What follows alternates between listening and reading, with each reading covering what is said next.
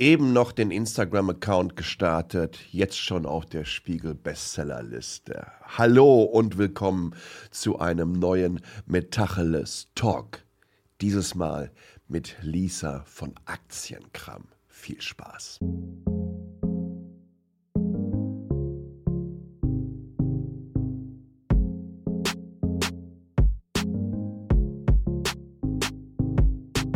Jo, herzlich willkommen. Neue Folge von Metacheles. Ich frage mich gerade immer, warum ich dieses Intro mache, weil na, natürlich ist es eine neue Folge, wenn ich die aufnehme. Es kann ja schlecht eine alte sein. Aber was sich nicht verändert hat, ist, diese Übergänge werden immer schlechter, ne? Der großartige Sponsor von Metacheles, die Itemis AG aus Lünen. Großartiger Champion des deutschen Mittelstandes. Inhaber geführt, nach wie vor tolles Softwarehaus, bei dem ihr mithelfen könnt, die Zukunft von AI oder der Mobilität mitzugestalten. Also schaut einfach nach, entweder direkt in den Artikeln auf www.metacheles.de oder itemis, itemis.com slash Karriere. Da gibt es eine ganze Menge offener Stellen.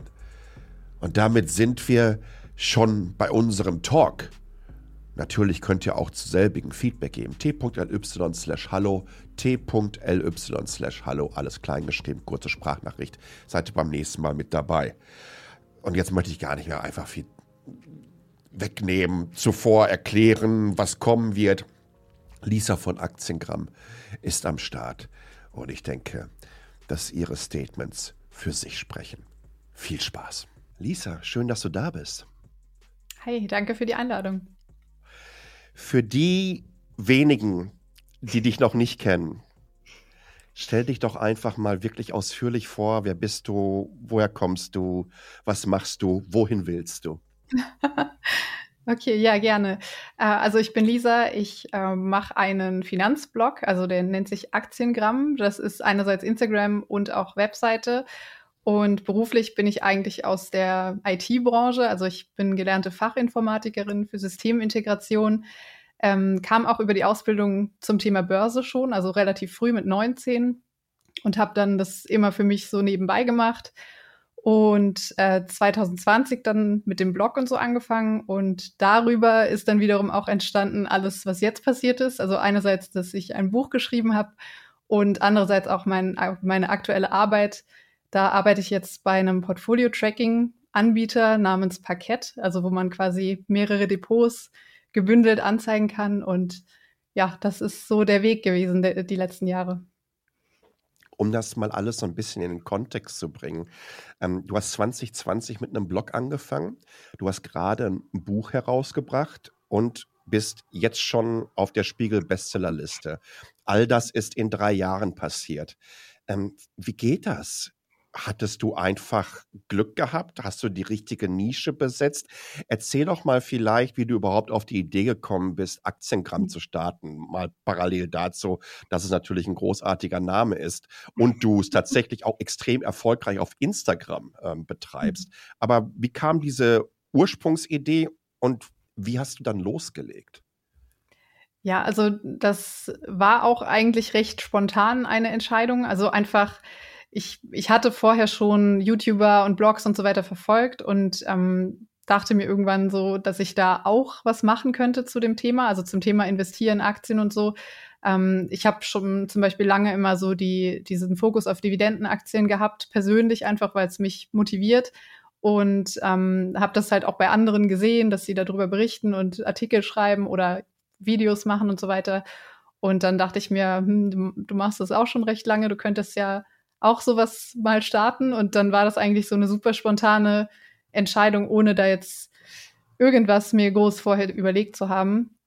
Und ähm, das war vielleicht auch so ein bisschen das Rezept, dass es ganz gut funktioniert hat. Also einerseits muss man sagen, der, der große Glücksgriff war auch das Timing für den Start vom Kanal, weil kurz danach kam die Corona-Krise und da hat sich ja auf, jeden, auf einmal die halbe Welt gefühlt für Aktien und so weiter interessiert. Also da hat man schon gemerkt, der, der Kanal, der Blog und so, das ist extrem gewachsen, gerade in der Phase. Ähm, aber generell würde ich sagen, einfach dadurch, dass es mir halt auch Spaß macht, die Inhalte zu erstellen, darüber zu reden, das ganze Thema ein bisschen zu beleuchten aus verschiedenen Perspektiven, ähm, ist es so, ja, es bedingt sich selbst so ein bisschen. Also es ist so, es macht Spaß, dann habe ich, ähm, ja, habe ich auch Freude dran, die Artikel zu schreiben, mich auszutauschen mit der Community und so weiter. Und so ist es dann irgendwie alles ins Rollen gekommen. Und mhm. jetzt ist es tatsächlich so weit gegangen, dass ich sogar ein Buch geschrieben habe zu dem Thema. Also es ist eher an Anfänger gerichtet mit dem schönen Titel Aktien-Life-Balance. Also dass man quasi schon die Aussage im Titel hat, dass das Thema Finanzen halt auch zum Leben dazugehört. Also dass man sich darum kümmert, dass man keine Angst davor hat und das halt auch ein wichtiges Thema ist, gerade gerade als Frau vielleicht noch mal mehr mit Thema Altersarmut, äh, Rentenlücke yes. und was auf uns noch zukommt. Wir haben ja jetzt neulich erst die in Anführungszeichen tolle Nachricht bekommen, dass das Thema Aktienrente zum Beispiel in Deutschland jetzt erstmal ja leider nicht so starten wird, wie es eigentlich geplant war. Und da bleibt am Ende nur zu sagen, ähm, jeder, der das Thema selbst in die Hände nimmt, der macht da wahrscheinlich was Gutes für seine Zukunft. Und das ist auch so ein bisschen, wozu ich ja motivieren will, einfach. Ja. No Financial Advice und dazu auch noch unbezahlte Werbung. Aber das Buch von Lisa wollt ihr euch auf jeden Fall äh, holen und besorgen. Äh, ich glaube, dass insbesondere als Einsteiger in die große, weite Welt der Finanzen ist das ein ganz, ganz wunderbarer Ratgeber. Als du damals angefangen hast, Lisa, du hast das neben deinem Job gemacht. Das war noch ein anderer Job mhm. damals. Kannst du so einigermaßen sagen, wie viel Zeit du jeden Tag aufgewandt hast, um Blog und Social Media parallel dazu zu betreiben? Oh, ganz, ganz schwierig. Also gefühlt bestimmt jeden Tag zwei Stunden am Abend auf jeden Fall. Also um alles zu beantworten, um irgendwie neue Artikel zu schreiben, zu erstellen, Grafiken zu erstellen und so weiter. Also am Anfang auf jeden Fall noch mehr als jetzt aktuell, einfach weil ich da jetzt gerade auch nicht mehr so viel ähm, Kapazitäten drauf lege im Moment. Aber mhm.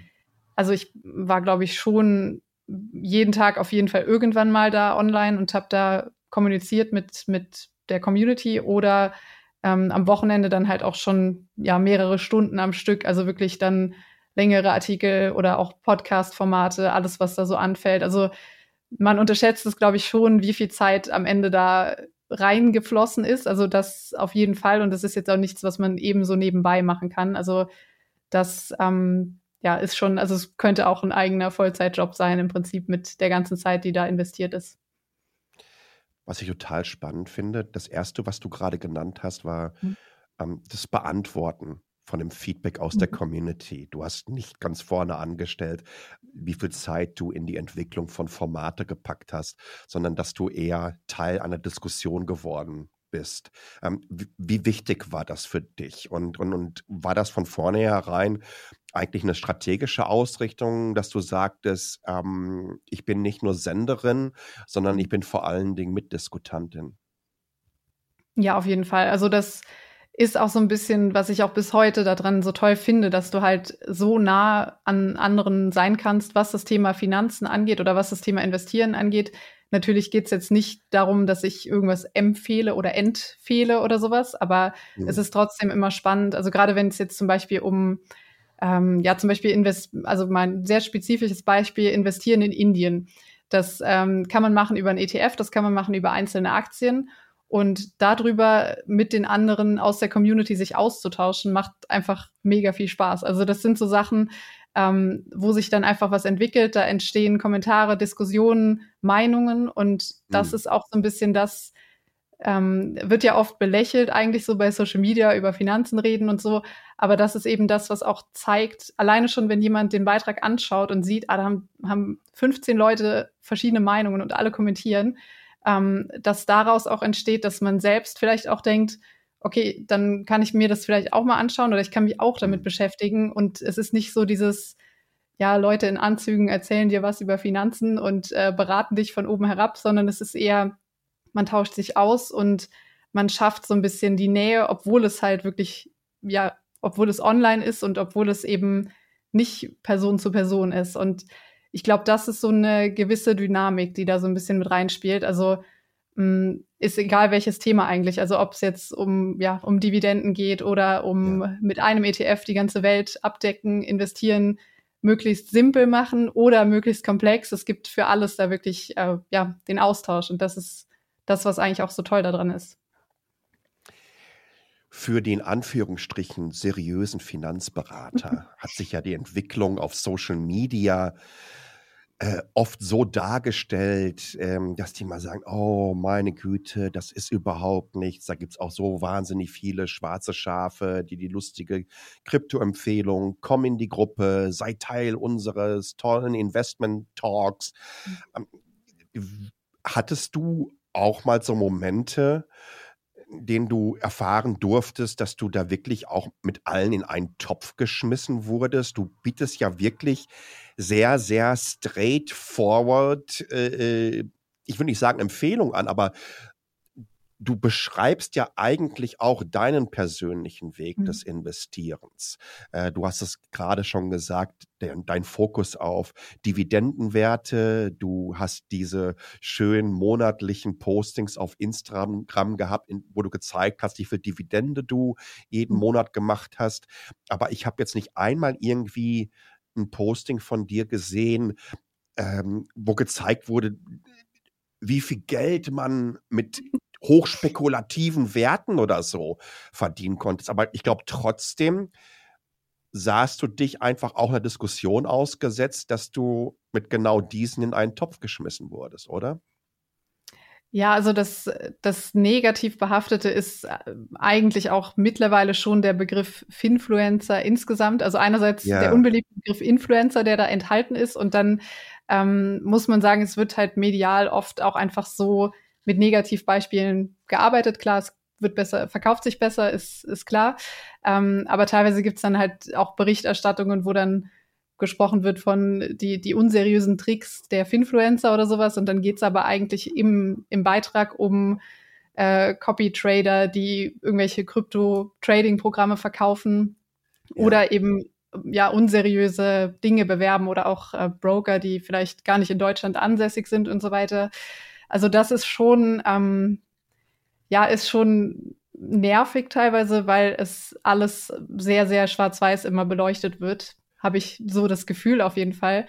Ähm, dabei vergisst man aber eben, dass es auch Formate gibt, wie zum Beispiel Finanzfluss, Finanztipp, die ja unfassbar viel getan haben, für das Thema finanzielle Bildung in, in die breite Masse zu bringen und eben nicht solche unseriöseren Methoden zu nutzen. Also dass man einfach das Verständnis fördert und die Leute müssen ja erstmal verstehen, warum etwas unseriös ist, um das überhaupt durchblicken zu können. Und da gibt's eben auch so viele Positivbeispiele, ähm, ja, dass ich das schon teilweise schlecht finde, wie darüber berichtet wird oder dass eben oft dann nur über die negativen Dinge oder Themen berichtet wird, einfach, ja.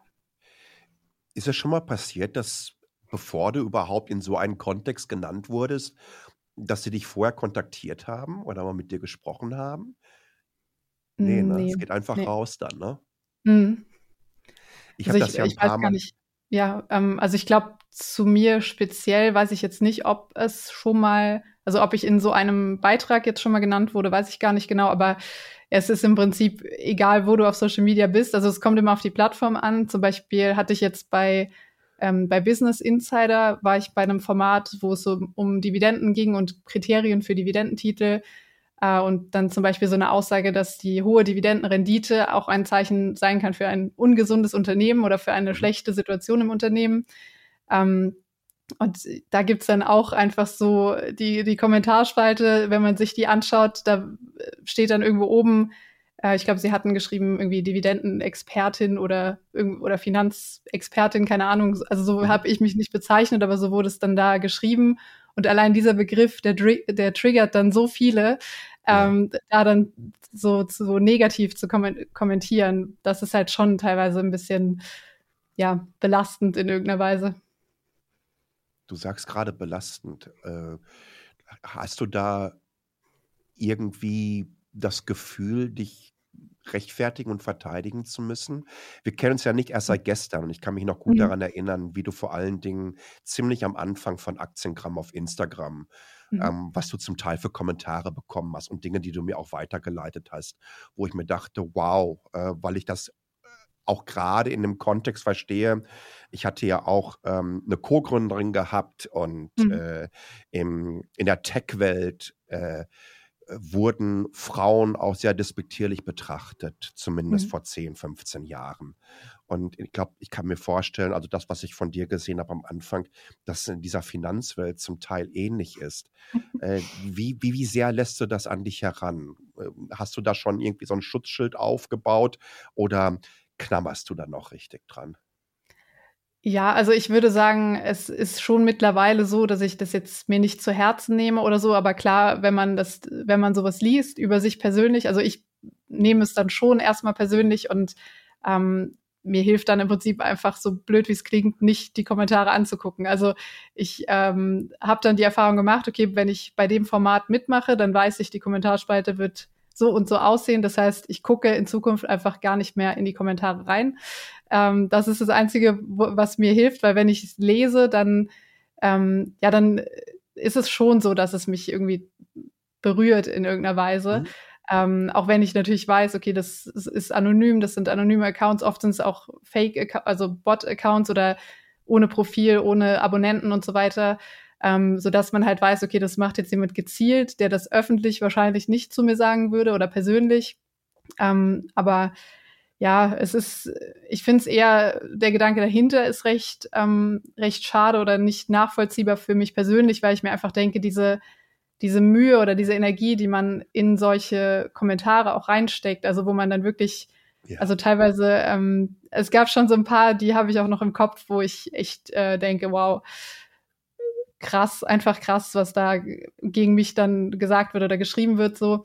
Ähm, das, ja, also die, die, ich kann es mir einfach nicht vorstellen, selbst so einen Kommentar zu schreiben oder jemandem sowas zu sagen.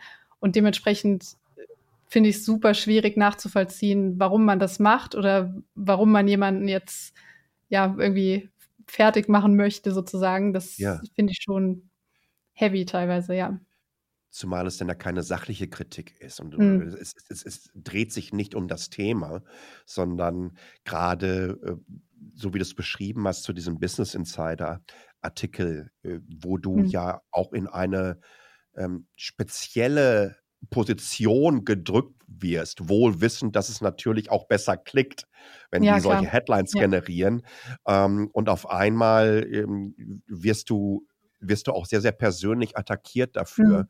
Anstatt sie sich auf der Sachebene bezüglich deiner Statements im Kontext der Dividendenaktien. Und natürlich hast du ein Argument gegeben damit. Ne? Es kann ja natürlich sein, dass wenn ich jedes Jahr 12 oder 13 Prozent Dividende raushaue, ähm, dass das jetzt nicht unbedingt die gesundeste Form äh, des Businesses sein kann für so ein mhm. Unternehmen, insbesondere wenn man das in irgendeiner Art und Weise auch noch auf die Wachstumsschiene äh, äh packen möchte. Und übrigens nach wie vor, no financial advice hier. Wir sind hier ganz safe. Ja, wir, wir reden einfach nur über solche lustigen Dinge. Ähm, was ich spannend finde, du hast gerade äh, und das ehrt dich natürlich auch, äh, hier Menschen zu nennen, unter anderem Finanzfluss, äh, die Formate geschaffen haben auf YouTube, die extrem erfolgreich sind, die tolle Erklärbär-Videos bauen, wirklich. Ihr habt aber auch ein tolles Format geschaffen. Das kommt äh, jeden Freitag. Es ist ein Livestream. Äh, mhm. ich, ich, muss dazu sagen, übrigens, äh, ich bin ein bisschen biased, weil ich nutze eure Software und tatsächlich bezahle ich auch noch dafür. Äh, ich glaube, so irgendwie 8, 9 Euro oder was kostet das im Monat? Mhm. Ähm, und bin extrem happy damit. Dazu habe ich auch noch diverse kostenlose, aber ich mag eure so, weil es gibt da einen Unterschied. Die Art und Weise, wie ihr damit spielt, wie ihr Features hineinbringt, zeigt, ähm, dass ihr Technik und Social Media affin seid. Und ihr gebt der Idee des Investments und des Portfolio und des Vermögensaufbau so eine gewisse Form der Leichtigkeit. Äh, was ich damit meine, oder vielleicht frage ich dich mal, wer kam denn bei euch auf die Idee, diesen jährlichen Wrap-up zu machen? Oh, gute Frage. Mm, also es gab es ja Oder letztes erklär Jahr. mal, was es ist.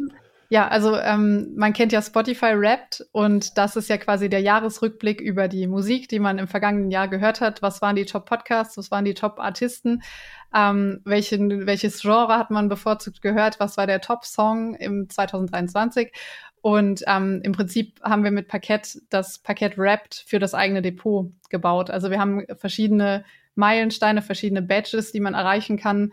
Wir zeigen gewisse Kennzahlen und Metriken an, zum Beispiel ob man in diesem Jahr die Inflation ausgedribbelt, also übertroffen hat mit seiner Depot-Performance oder wie viele Dividenden man bekommen hat, welcher Monat besonders stark war und auch so ein paar speziellere Badges oder verspieltere Themen, die man jetzt nicht unbedingt, also die nicht jeder bekommen kann, weil es mhm. gewisse Faktoren gibt, von denen die abhängen. Zum Beispiel, ähm, es gibt, äh, wenn man 20 Aktien von dem Hersteller Kali da hat, also Pyjamas und Unterwäsche und so weiter, äh, und den Eintrag im Schweizer Aktienregister, dann bekommt man jedes Jahr einen Pyjama als Sachdividende nach Hause geschickt. Und wenn man eben in seinem Depot diese 20 Aktien hat, dann bekommt man das Badge Pyjama Party, weil man halt, weil wir wissen, okay, die, die die Aktie zum Stichtag der Generalversammlung hatten, die bekommen sehr wahrscheinlich den Pyjama. Ähm, und das ja macht einerseits Spaß, sich auszudenken, und andererseits ist es natürlich auch super motivierend, das zu sehen, auch so Hochrechnungen, wenn du so weiter investierst wie, wie dieses Jahr, dann bist du in zehn Jahren bei XY. Ähm, mhm. und auch so ein bisschen Community-Vergleich, also zum Beispiel Thema Steuern. Du hast in diesem Jahr 500 Euro Steuern gezahlt.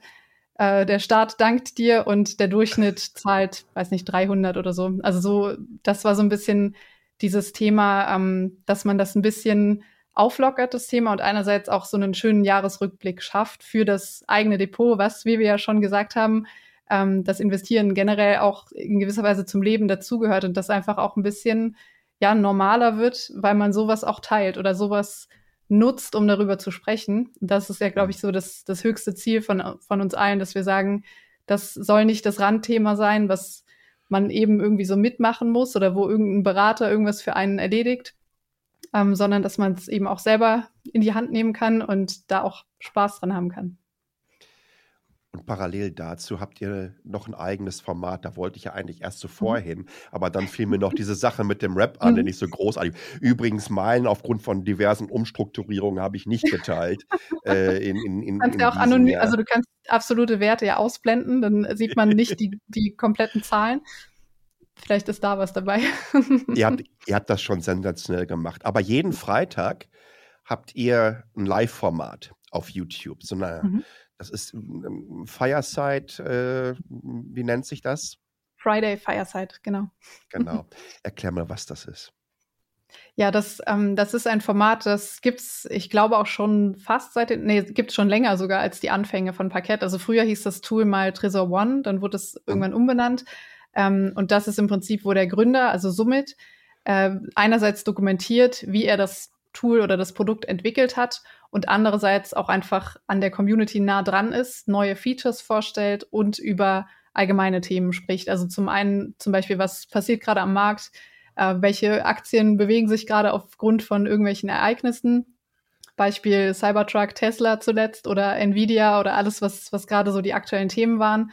Und ähm, andererseits werden zum Beispiel auch Depots angeguckt. Also User können da ihre Depots einschicken und somit schaut dann quasi live mit der Community auf die Depots. Da wird dann drüber diskutiert. Und ähm, das schlägt eigentlich ganz gut die Brücke auch zum Thema am Anfang, Thema Community-Nähe. Also wirklich nah dran sein an den Leuten, die das Produkt auch nutzen und dafür auch Geld ausgeben. Das ist da, glaube ich, so der, der Hauptfokus und ähm, ja, macht auch, macht auch tatsächlich einfach Spaß. Also einerseits ähm, als ich noch nicht bei Parkett gearbeitet habe, habe ich das Format schon gerne geguckt, immer regelmäßig. Und jetzt bin ich quasi im Team dabei und ähm, bereite das mit vor und so weiter und bin dann auch im, im Hintergrund sozusagen, mache den Chat und so und das macht schon Spaß. Also es ist einfach ein, ein tolles Format, um an der Community zu sein, um gemeinsam einfach ja meistens so anderthalb Stunden zu verbringen in dem Format. Ich verlinke euch das unten in die Beschreibung hinein. Ähm, Lisa ist da sehr bescheiden bei der Geschichte, weil wenn ihr euch das anschaut, äh, wie die Interaktion abläuft, du bist die gute Seele im Hintergrund, somit übrigens ehemaliger Kollege äh, äh bei Mercedes-Benz ähm, mhm. gewesen, bevor er sich dann halt selbstständig gemacht hat, äh, ist halt das Gesicht davor und geht unter anderem verschiedene News, die in der Woche aufgeschlagen sind, durch. Und du wirkst im Hintergrund und, und wie gesagt, steuerst den Chat und im Grunde genommen zeigst du wirklich jeden Freitag all das, was du jetzt auch gerade so mitgeteilt hast, dass mhm. Community Management so wichtig ist, um ein Format aufzubauen, um eine Brand aufzubauen, mhm. um überhaupt zu zeigen, ey, wir, wir sind hier ein Teil davon und wir haben Bock hier drauf und wir engagieren uns. Und dann ist es egal, ob da zehn Leute dabei sind oder ob tausend Leute dabei sind. Du mhm. machst es einfach, weil ich glaube, diese Nahbarkeit und diese Erreichbarkeit ist so wichtig, weil bei vielen Kanälen und bei vielen Content-Creatern ähm, hat man das Gefühl, dass es vor allen Dingen Senderinnen und Sender geworden sind. Also Lautsprecher, die so in einer Richtung raushauen können. Und bei euch hat man ehrlich gesagt so überhaupt nicht das Gefühl. Was ich übrigens spannend finde, ist, und, und das habe ich in den letzten Monaten erlebt. Ähm, und du hast einen wichtigen Faktor schon angegeben. Natürlich hat Covid ähm, eine ganze Menge getan für die Investmentwelt. Aber ich sehe das, denn ihr habt immer so einen Teil in diesem Livestream, der dann oft übrigens auch nochmal als einzelnes Video kommt. Mhm. Das ist dieser Depot Roast, den du gerade schon angesprochen hast. Da sind auch oft extrem junge Userinnen und User dabei. 19 Jahre Student, 20 Jahre Student. So sieht das bei mir aus. Mein Dad hat mir ein paar Aktien damals gekauft. Mhm. Die habe ich übernommen. Äh, daran arbeite ich. Ich finde das so spannend, ähm, dass gefühlt, vielleicht mag ich da komplett falsch liegen, aber gefühlt hat sich das Durchschnittsalter extrem nach unten drücken lassen in den letzten Jahren. Kannst du das irgendwie bestätigen oder bin ich da komplett falsch unterwegs? Mm, also ich habe die Zahl jetzt nicht im Kopf, aber es gibt auf jeden Fall vom Deutschen Aktieninstitut da auch eine Erhebung, dass ich glaube in den gerade in den letzten beiden Jahren das deutlich, also das die das Alter der durchschnittlichen Aktionärinnen und Aktionäre in Deutschland äh, deutlich gesunken ist, was natürlich auch ein Grund ist, dass einfach so viel drüber gesprochen wird. Also auch online die ganzen Formate entstanden sind. Ähm, dass ich glaube, generell ist es eher so, dass eher jüngere Leute sowas gerne mal auch einschicken, also dass man auch darüber spricht oder vielleicht auch einen, ja, einen Ratschlag bekommt, ähm, als ja wahrscheinlich als ältere Leute, die vielleicht eh schon ihre Struktur haben und jetzt gar nicht unbedingt eine zweite Meinung da öffentlich so einholen möchten in so einem Format. Also das könnte ich mir schon vorstellen, dass generell die jüngere Generation einfach ein bisschen offener für das Thema wird, einfach auch drüber zu sprechen.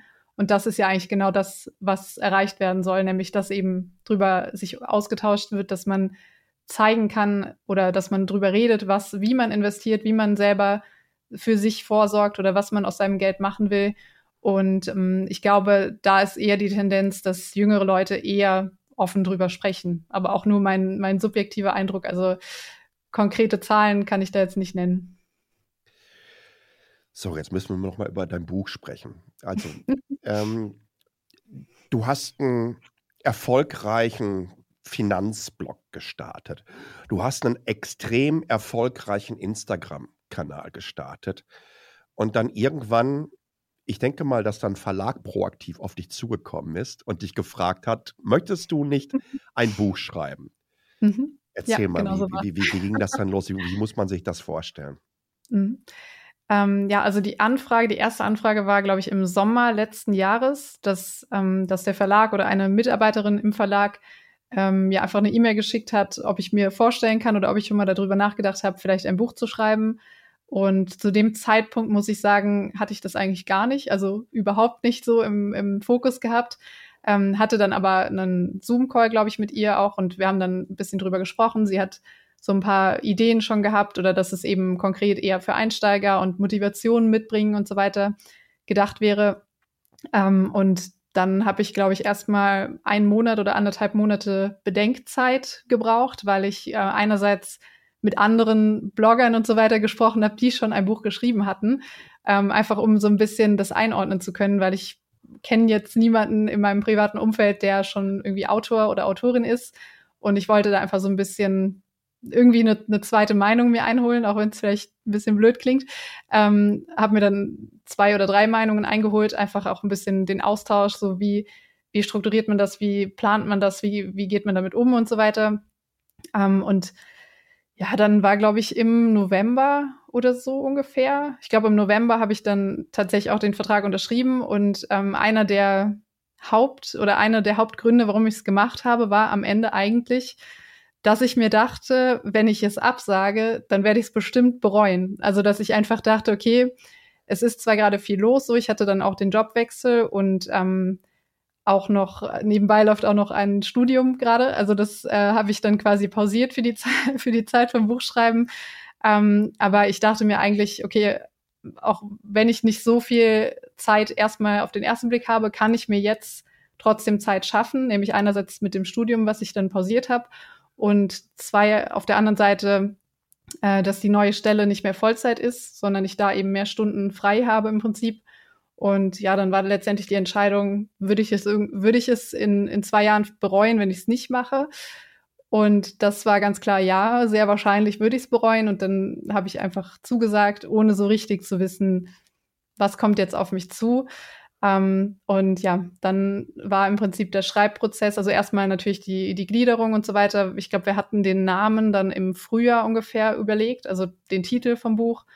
Und ähm, ich hatte dann relativ früh schon die Gliederung, habe da auch hier und da immer noch mal was geändert, dann ging das ganze Schreiben los, aber es war schon gerade so im Sommer jetzt, äh, wo es dann zum Finale ging vom Buch abgeben, da war schon echt sehr, sehr stressig, muss ich sagen. Also das habe ich auch echt ein bisschen unterschätzt, wie viel, was für ein Projekt es dann doch ist. Also wie viel Zeit und Energie da reinfließt, wie viele ähm, ja, wie viele Themen man behandeln will und teilweise muss man dann doch was streichen, weil es vielleicht zu viele Seiten, also ich hatte, glaube ich, mhm. Manuskript 260 Seiten am Ende und es durften aber maximal 222, glaube ich, sein. Also es musste dann nochmal gekürzt werden, dann musste entscheiden, was kommt rein, was kommt raus. Ähm, und dann das Ganze mit Lektorat hin und her und Korrekturen und Einarbeiten und Grafiken und welche Bilder sollen rein und ja, war schon, war schon dann nochmal ganz schön stressig am Ende. Aber jetzt bin ich froh, dass es abgeschlossen ist, auf jeden Fall. ich glaube, das Allerschlimmste wäre für dich gewesen, überleg mal, du hättest Nein gesagt und mhm. zwölf Monate später ähm, hätte die Finanzdiva von der Bild-Zeitung so ein Buch rausgebracht. Da hättest du dich aber geärgert, doch, Mensch. Aber äh, dann kam es raus. Der, mhm. äh, der Verlag ähm, schickt dir ein Päckchen nach Hause ähm, du machst das zum ersten Mal auf und auf einmal hast du ein Buch in den Händen, da steht dein Name drüber, du bist mhm. da drauf und, und, und das ist der Titel und das hast du gemacht. Beschreib doch mal, wie sich sowas anfühlt, nach all dieser Arbeit, mhm. die da reingegangen ist.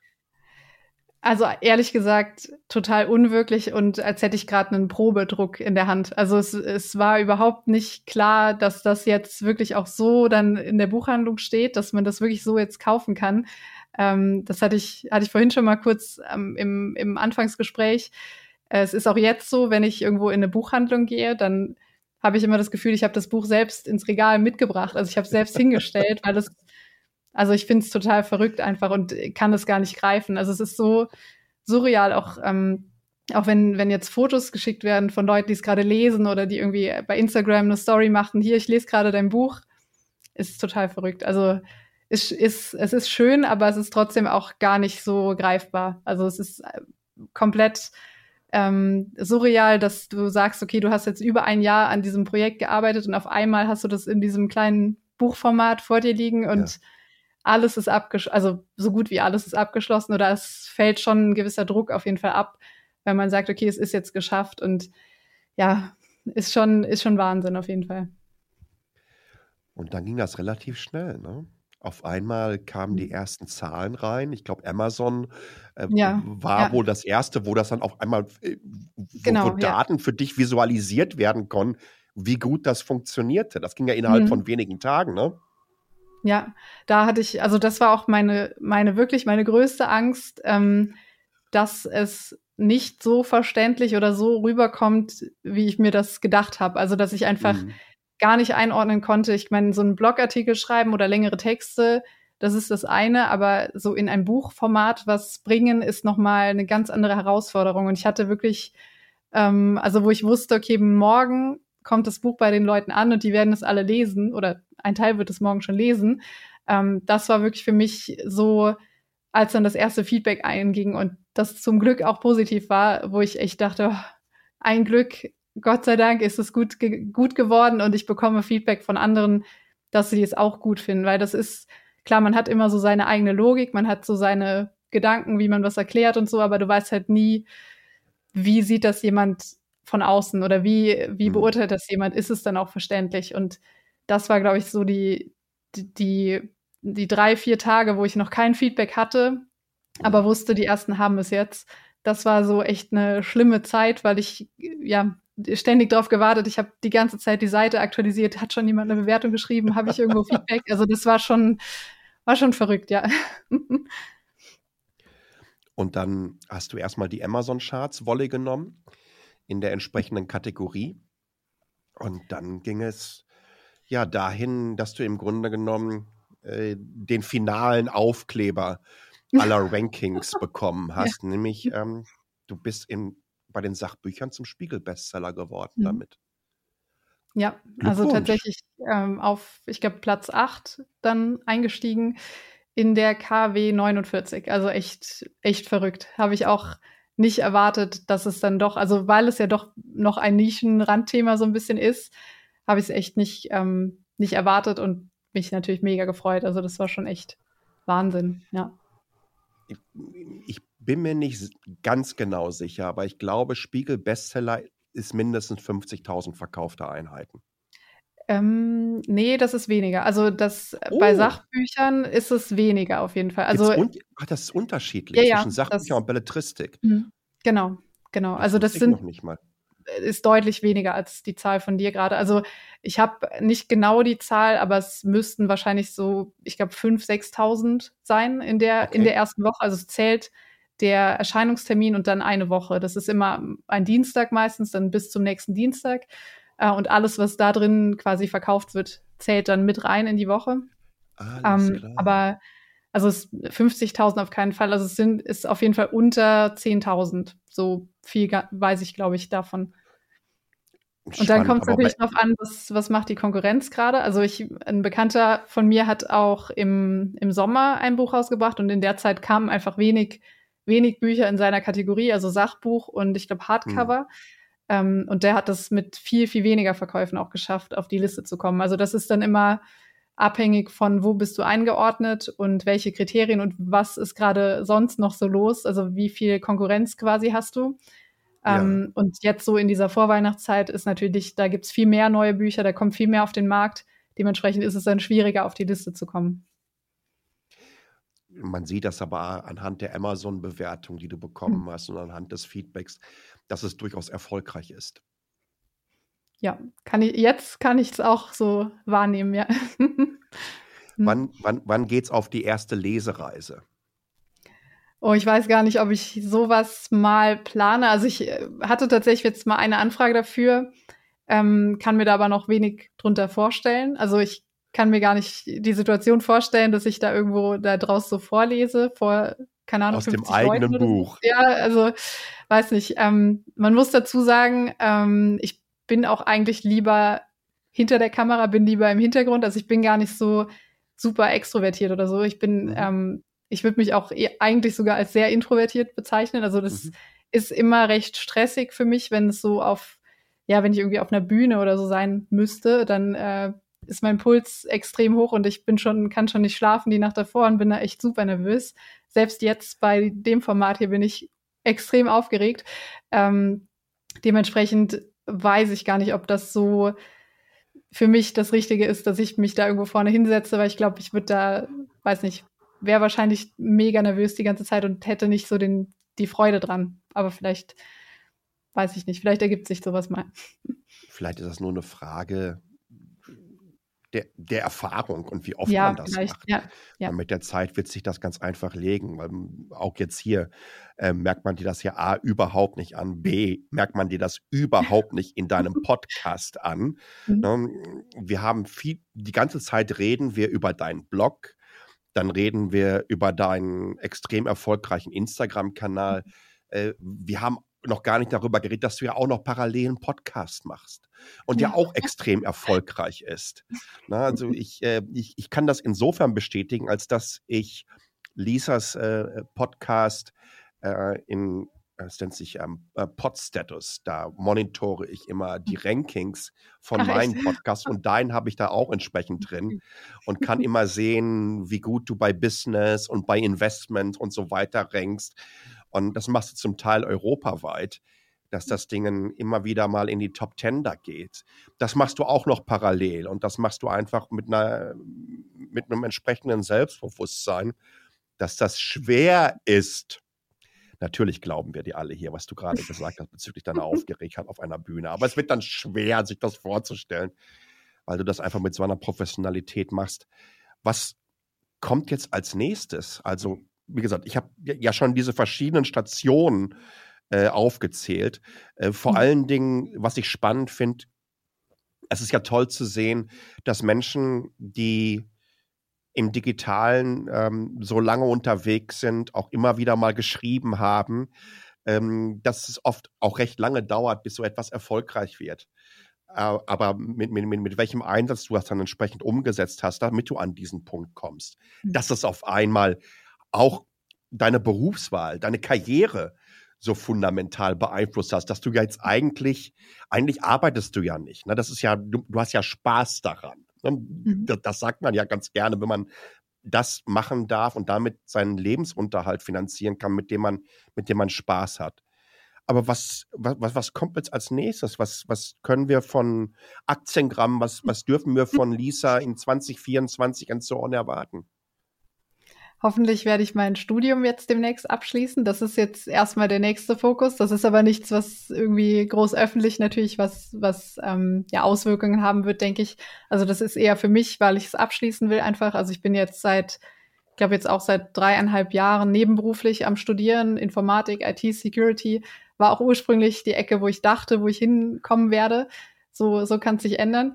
Ähm, aber das ist auf jeden Fall jetzt der Fokus erstmal so abseits von, von Blog und so weiter. Und ja, ich glaube, ansonsten einfach weiter an, an Parkett arbeiten, an, an dem Tool mit dem, mit dem jungen und äh, Startup-Atmosphäre-Team sozusagen ähm, zusammen was Tolles auf die Beine stellen und nebenbei weiter über alles Mögliche rund um Finanzen berichten. Also ich habe jetzt gar nicht so das, das Ziel, wo ich irgendwie hin will, weil, wie du schon gesagt hast, es ist tatsächlich so, dass mir der Alltag, wie es jetzt ist, zu 90 Prozent auf jeden Fall Spaß macht. Es gibt natürlich immer so ein paar Aufgaben, die sind irgendwie repetitiv oder die fordern einen jetzt nicht so mega. Ja. Ähm, Ob es jetzt bei der Webseite ist, dass man irgendwie immer ja, die Beschreibungen einpflegt oder die, das Skript vom Podcast nochmal runterschreibt, quasi für die, für die ähm, Titelvergabe und so weiter oder die Thumbnails editiert und so Sachen. Das ist dann mhm. immer alles wiederkehrend. Das würde ich jetzt nicht behaupten, dass das mega Spaß macht. Ähm, aber der größte Teil ist eben einfach einerseits beruflich, also rund um Parkett, was einfach mega ist, da mitzuarbeiten, mitzuwirken und dann eben das eigene Projekt, was auch noch läuft. Und ja, vielleicht, vielleicht kommt noch mal ein, ein Buchprojekt irgendwann. Das könnte ich mir schon vielleicht vorstellen. Also gerade so zum Thema Dividende eventuell, aber ist noch nicht, noch nicht konkret oder so. Ähm, und ich glaube, jetzt äh, erstmal ist für mich wichtig, ein bisschen auch wieder die Balance, äh, also nicht mehr Work-Work-Balance, sondern doch wieder ein bisschen Ausgleich auch zu haben. Also, dass ich auch noch mal ein bisschen auf mich achte und vielleicht auch äh, nicht alles annehme oder nicht zu allem immer Ja sage, sondern auch mal Sachen absagen lerne und so weiter. Das ist, glaube ich, auch ganz wichtig. Ich bin mir ganz sicher, dass dir das hervorragend gelingen wird. Lisa, schön, dass du da warst. Danke dir für die Einladung. So schnell geht das. Aber ich denke, es hat sich wirklich gelohnt. Falls ihr vielleicht noch weitere Vorschläge habt, wen ich demnächst einladen soll. Es sind noch einige auf der Liste, keine Angst. Aber ich kann ja schon mal frühzeitig entsprechend dann anklopfen. Dann meldet euch doch ganz einfach. ob ihr anruft, t.ly hallo und Feedback geben wollt zu dieser Ausgabe. Oder ihr haut es in die Kommentare auf YouTube, auf dem Blog oder Spotify bietet mittlerweile einfach auch eine, eine Feedback-Funktion für jede einzelne Folge entsprechend an. Ich hoffe, euch hat es Spaß gemacht. Ähm, vielen, vielen Dank für all euren Support. Das ist nämlich die vorletzte Ausgabe in diesem Jahr. Eine kommt noch, da machen wir dann den großen Rundumschlag. Was war 2023? Meine Highlights, meine ganz persönlichen Tech-Highlights. Und äh, gibt es noch ein bisschen Ausblick auf 2024 und ich glaube, das wird gut. In diesem Sinne, vielen, vielen Dank fürs Zuhören. Bis zum nächsten Mal. Bleibt gesund und ciao.